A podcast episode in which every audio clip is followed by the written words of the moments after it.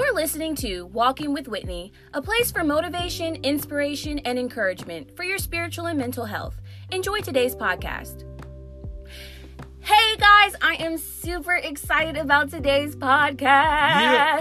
because we are talking about staying married, part two, and we are answering the questions that you guys sent to us. Right. So before I get started, I would like to welcome my awesome husband, Simon Billy Blue Flake. Thank you for having me, babe. I really appreciate you, and I love you so much. I love you. Thank you for joining me. This hey, is... I'm thrilled to join you and Walking with Whitney on this podcast. Yes, yes, yes. Yeah. Okay, so before we begin, I want you to close your eyes eyes and think about why you fell in love with your spouse.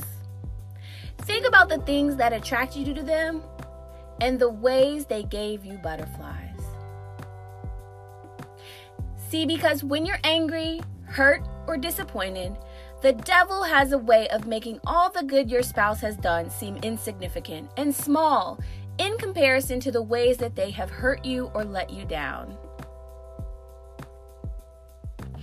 So today, we want to talk about staying married. The premise of this, we came up with a few different topic heads for this podcast just to and just to put the questions underneath that talk about intentionality. So the first one is be intentional about including God in your marriage. Be intentional in the way you communicate. Be intentional about your own personal growth and relationship with God. Be intentional about seeking counsel. Be intentional about unconditional loving, unconditionally loving your spouse. Be intentional about building intimacy. And that was the last one. mm-hmm. So basically, we took the questions that you guys had and we put them under each category of principles about being intentional about your marriage. So, we must learn to be intentional in every aspect of our marriage. God was intentional when He said, It is not good for man to be alone, and He created a woman, a helpmeet for Adam. So we must learn to be intentional in the way we treat and conduct ourselves in marriage. I mean, Amen. when you agree, babe, that God is an intentional God? Absolutely. Everything He did was intentional. Yeah. Amen. Never failing. He's intentional. So, our first category is be intentional about including God in your marriage. And can I take the first question? Absolutely, my All love. Right, so, how would you recommend including God more in your marriage when you fail to do so at the beginning? Woo. We are so glad you asked. I, I think that a great practice, especially in this day and age of technology, is employing a Bible app. That's right. You can do that together and you don't have to be side by side. You don't have to be in each other's face early in the morning with that breath before you brush your teeth, just messing with you. But you could actually do this on the move and it can help you build a habit, a routine. And one Bible app that or or devotional we did together was called Kingdom Marriage. Yeah. Shout out to Pastor Tony Evans because he really breaks down the significance of being married and how marriage is a covenant. That's right. And not just a contract. That's right. Um also want to encourage you guys to just pray together. You know, invite God into your marriage. He was there when you got married and He's there, but just invite Him to be a part of it. The Word says that if you acknowledge God, that He will direct your path. Amen. So you can acknowledge Him and ask God to direct your path in your marriage. God should be a huge part of your marriage, and you can seek God's word, and that way you can operate by God's principles for your marriage. Don't you think, babe? A lot of people get married and you know, they kind of try to do it their way. I admit that I definitely try to do it my way a little bit. You know what I'm saying? Uh, Me too. Yeah. So, but really, God, God created the thing. That's right. He created the thing, and Jesus came that we would have an abundant life. That's right. And not just as a single person, mm-hmm. but as married people also. Yeah. So he's he's got the keys. That's right. The keys, the keys. And you won't know the keys for biblical marriage or for godly marriage if you don't read your Bible. Right. Seek Him. Yep. All right. So next question. Ladies, how do you allow your husband to take the lead and you be his equal partner in decisions? Yeah, so that's good. And I know people hate to hear the word submit or submission. they kind of cringe. Women cringe. Just like, no, mm. I'm a modern day woman. That's no right. way. Leave me alone. No. Um, but I choose to submit to my leader because I believe that that's the way God designed marriage. That does not mean that he overpowers me or, mm. you know, is abusive or domineering. Um, my husband understands that we are both uh, supposed to submit one to another. Amen. And so, therefore, and he also sees my gifts. So he's not going to be like, oh, well, forget that Whitney's good at that. I'm just going to take the lead. Well, that's not really what we do. I think, you know, uh, God chose Eve to be Adam's help meet, a helper for him. And that is just the way God designed marriage. It doesn't mean you can't be great, it doesn't mean God doesn't see you as equals. It's just so that a marriage can function you know and have order like somebody if two people are always arguing and there's no no leader then how how do you how are you going to accomplish chaos. anything Straight there's chaos. leaders on jobs there's leaders um in every aspect of our life but for Yep. some reason we feel uncomfortable saying our husband is our leader Yep. now some people may feel that way because they don't trust their husband's leadership Right, and and you know, and and that's a sad situation. But I just want to help everybody out by looking at Jesus and God. that's right Let's look at how they are equal in essence, but they were different in their roles. that's right You know, so Jesus is equal to God, and he's walking around God on the flesh, in the earth, in the situation, but he's still checking in with his heavenly Father. That's Our right. Father who art in heaven, hallowed be thy name. He's still giving an honor and reverence to heavenly Father as God on earth. yeah So they were equal in essence, but for the sake of order, Jesus checked in with God the Father. Not my will. Nevertheless, not my will, but thy will be done. And if you really trust God, ladies, if you really trust God, then you'll trust his prescription for the order he assigned to marriage. Yeah, absolutely. Right, next question. Do you feel that love and God is enough in marriage to make marriage thrive?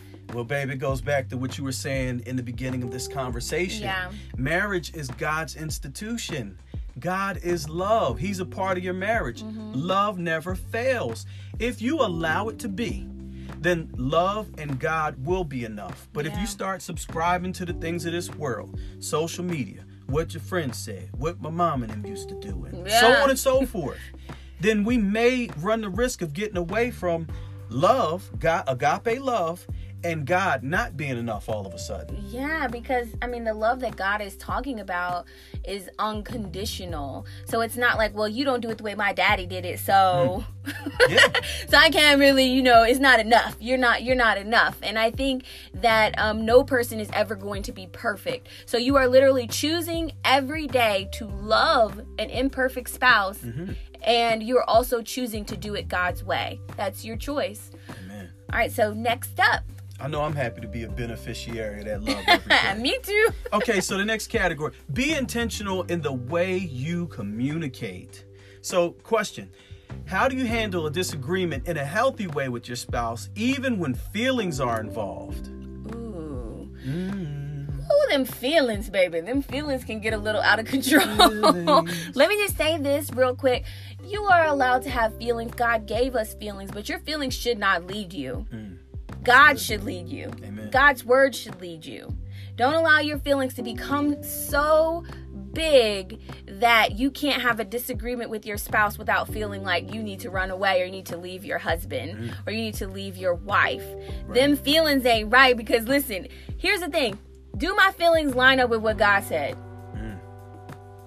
Period. That's I mean that's that's rough, don't get me wrong. It's not always easy, but that's a part of of of the flesh dying to your flesh on a daily basis. That's what it takes to stay married. That's what it mm-hmm. takes to stay in relationship with anybody, really. Mm-hmm. So one thing that we kind of decided was that you should have rules to di- to having a discussion slash disagreement, right?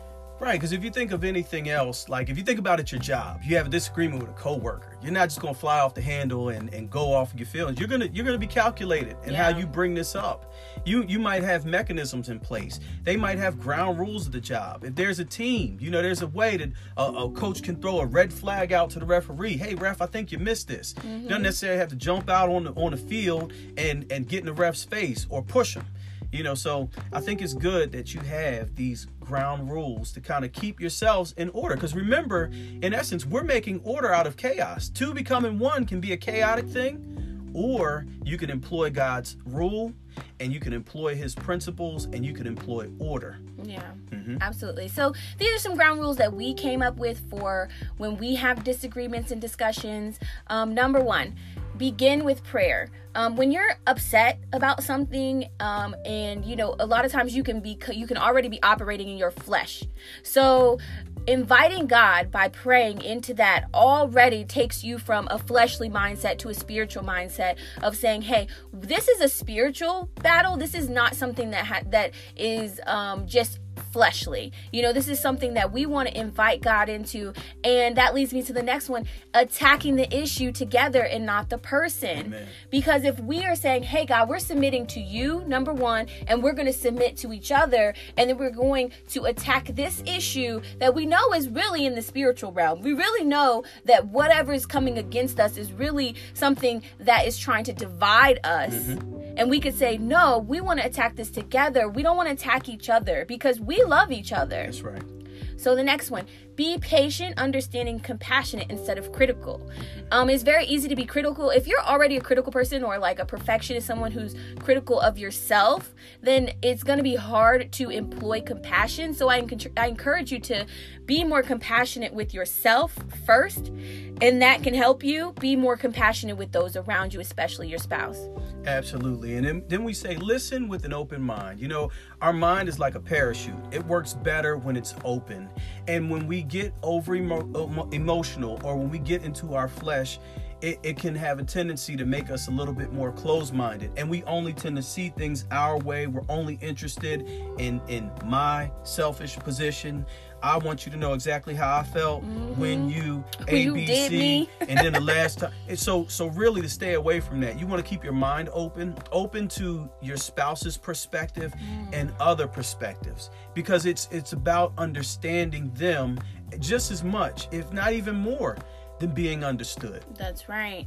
So the next one, remember you are talking to your friend. Mm, that's good. You know, you are not on the street fighting somebody on the street. I don't know if anybody's mom ever taught them that lesson. You know, you may get into a, a, a fist fight with your sibling, but you're not fighting your sibling like you fight somebody on the street. Right. You know, so when you're when you're with your spouse, remember that you guys are friends first. That's right. And you want to fight the issue, the thing that is going is coming between you. That's right. That's what you want to fight, That's not right. each other. That's right. I put my friend behind me and step in front of them. I'll take one for the friend. That's all right? right. You can't mess with my friend because I'll fist fight you in the parking lot for yeah. my friend. So so moving on to the next one. Stay mentally and physically present. I think it's a high compliment when there's an issue that arises and you show the person that they take priority when you give them your undivided attention. Absolutely. You know, to include eye contact, fellas. I know the game is on, but when when your bride comes and it's like, hey, we really need to talk, take a deep breath. All right, hit the mute button. Matter of fact, turn TV off. All right, turn it off. Please face her, look at her, give her eye contact because you're doing more than just listening. You're actually showing her how important she is and showing her that she is a priority in your life. All right. The, um, the next one, don't interrupt don't interrupt you know i think we can i can admit you know like that may be a struggle of mine. You don't want to interrupt the spouse. You want them to be able to get your their complete thought out.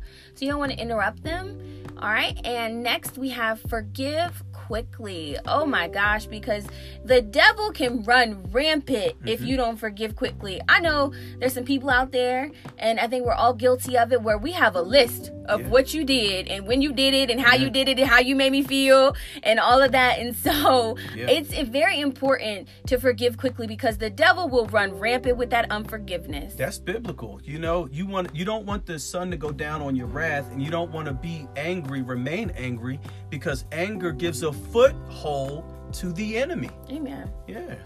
And then last but certainly not least, you want to close it with prayer. So it's a prayer sandwich. It begins and it ends with God because he is the third person in our marriage. That's a critical error when you have the all world God of the universe who created marriage, gave us the principles, and he's actually involved in it, and then we don't employ him. No, God, get back. We can do this by ourselves. Woe be unto you.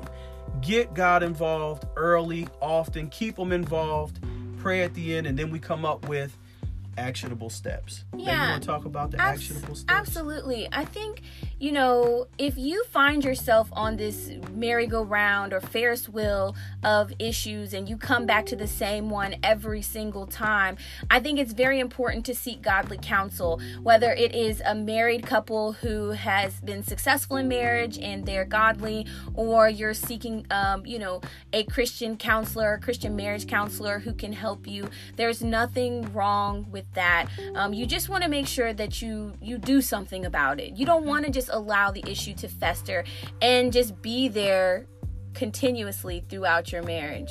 You know what I think about books, um, YouTube, just the different things that are available to us. If, if you're looking for an answer, you know, they can come in many ways, shapes, and forms. Just always consider your source. So, All right. Go ahead, babe. okay, so when you see toxic behaviors in your spouse, how do you motivate them to overcome those things? For example, smoking, drinking, negative friends, and family members. So the, the first thing I'd say is again, all right, so we said we talked about the prayer sandwich. Pray for them in the situation. In all your ways acknowledge him, and he shall direct your path. The effectual fervent prayers of the righteous are powerful and effective. When you allow God to get into whatever situation you're facing, he he in fact causes change in you in the situation and change in the person that you're praying for. All right. So when you take your hands off of it, God puts his hands on it. And then he's present. And then the thing is, he can present opportunities for that person to maybe perhaps come to you and say, hey, you know what? I'm thinking about putting cigarettes down because I want to live a long time. For all the reasons you wanted them to stop smoking, because it makes my clothes smell bad and you don't smoke, and I feel bad when I smoke around you, and I want to be around you more than these cigarettes.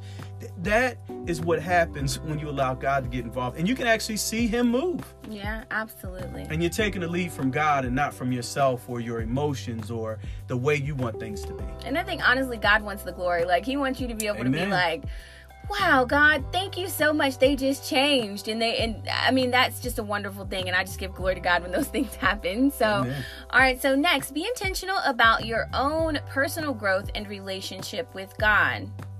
Change is next question. Change is absolutely necessary, but I think for some, they need to hear the difference between growth of change in a positive way versus change that they want just because they want the other person to be a certain way that they are not.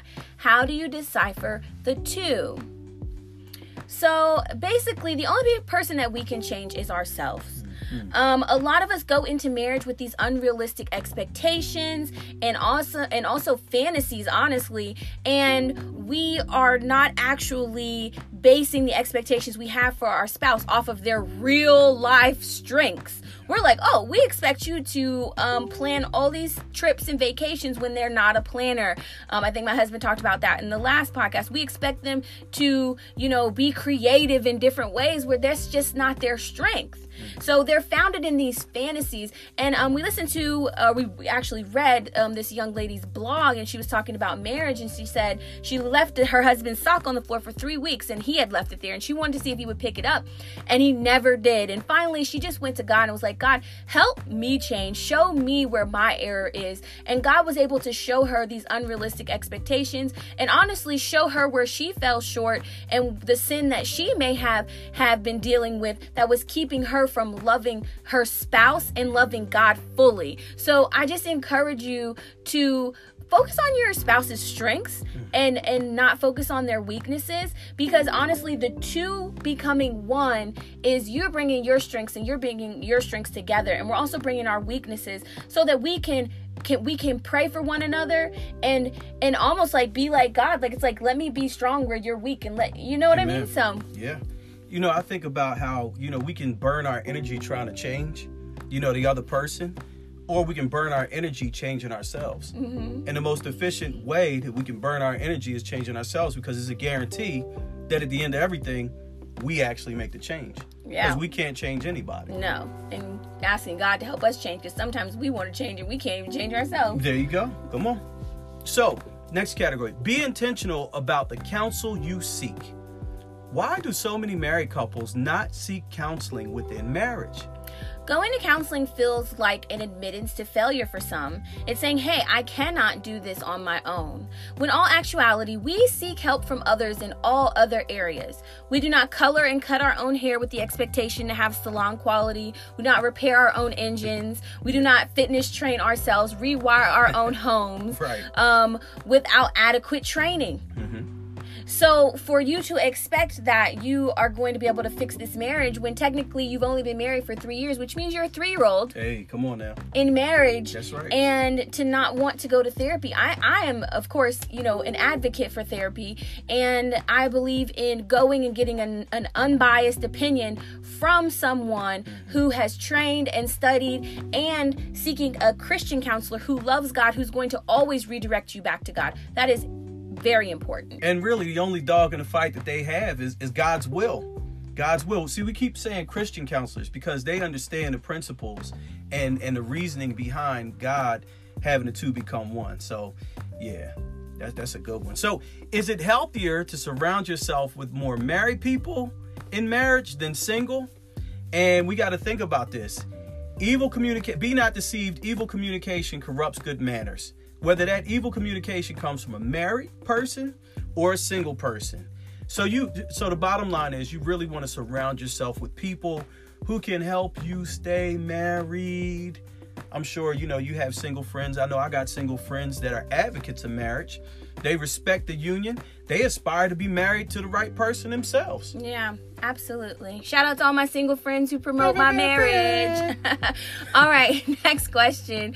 Um, all right, how do you handle trauma in a relationship? I really think that goes back to therapy. Going to therapy. Um, you are not a trauma expert, though you have experienced the trauma. You will be able to go and be um, work with your counselor, you know, and be able to share with them. You're the expert on what happened to you, but they're going to be the expert on helping you walk through your trauma, walk through your pain and heal. So and hopefully experience something that I that, you know, the professionals call post-traumatic growth, which is very possible and very real if you think about a volcano and when it erupts, you know, you and you see that green sprout mm-hmm. that comes out the ground and you're like how how is this possible? It is very possible to heal and to grow and experience post traumatic growth after trauma. Oh, that's good. So that master's degree working. Huh? that's funny. All right, so next one: be intentional about unconditionally loving your spouse. Go ahead, babe. Question: I just want to point out under covenant that divorce is not supposed to be an option. But what about the relationships that become toxic when only one person is praying, putting in the effort for change, being the embodiment of change, yet the other person has already closed the door? What do you do? Do you ask God, is it in your will for me to walk away? Well, we understand God's word is his will. It's his testament, the New Testament. And we understand that God hates divorce according to his word. Now, also in accordance to God's word, as long as the earth remains, seed time and harvest shall not cease. Don't be deceived. God is not a fool. Whatever you sow, whatever you plant, you're going to harvest that. So if you're the person who's praying, putting in the effort for change, mm-hmm. being the embodiment of change. You are following the biblical prescription for what God told you to do in a situation where change is necessary. All right. And you're setting yourself up for a harvest of what you've been planting. So keep planting. Absolutely. And the next question kind of goes with that one. And I want you to remember that God said to the wife who is married to a non Christian, to a non believer, he said to win your spouse over with your conversation, with the conversation of your lifestyle and love them anyways. Mm-hmm. I think if you can walk around and be in the house with an unbeliever who may be nasty, who doesn't have to answer to God, but you are standing firm in your relationship with God and they are able to see the conversation of your lifestyle, your love for God, it can be very, it can be easier to sway them, to win them to Christ. Mm-hmm. So, our next one and our last one is be intentional about building intimacy. question How often do you guys check in with each other? You know, what are some things that you do, um, some routines to not become complacent or get in a rut? So, we have some things that we do with each other, and you can kind of create your own. And I hope that you guys already have some, but if not, we, we're going to share ours with you. So we do our daily gratitudes in the morning, and then we pray before we start our day. At least we'd like to. Um, and and I would like to say this: like we always want to vent. Can I vent? Can I take this to you? I want to take my problem to you and everything else, and, and that's great. What's even better? Can I take my triumph? Can I tell you something great? Can I tell you what I'm thankful for? Oh my gosh, that'll definitely set the party off right, especially if you do this at the beginning of the day. Um, and then we have an intimacy game where you pick a card and the card will ask will tell you to ask your spouse a question while you're looking them in the eye and you're not more than one foot apart.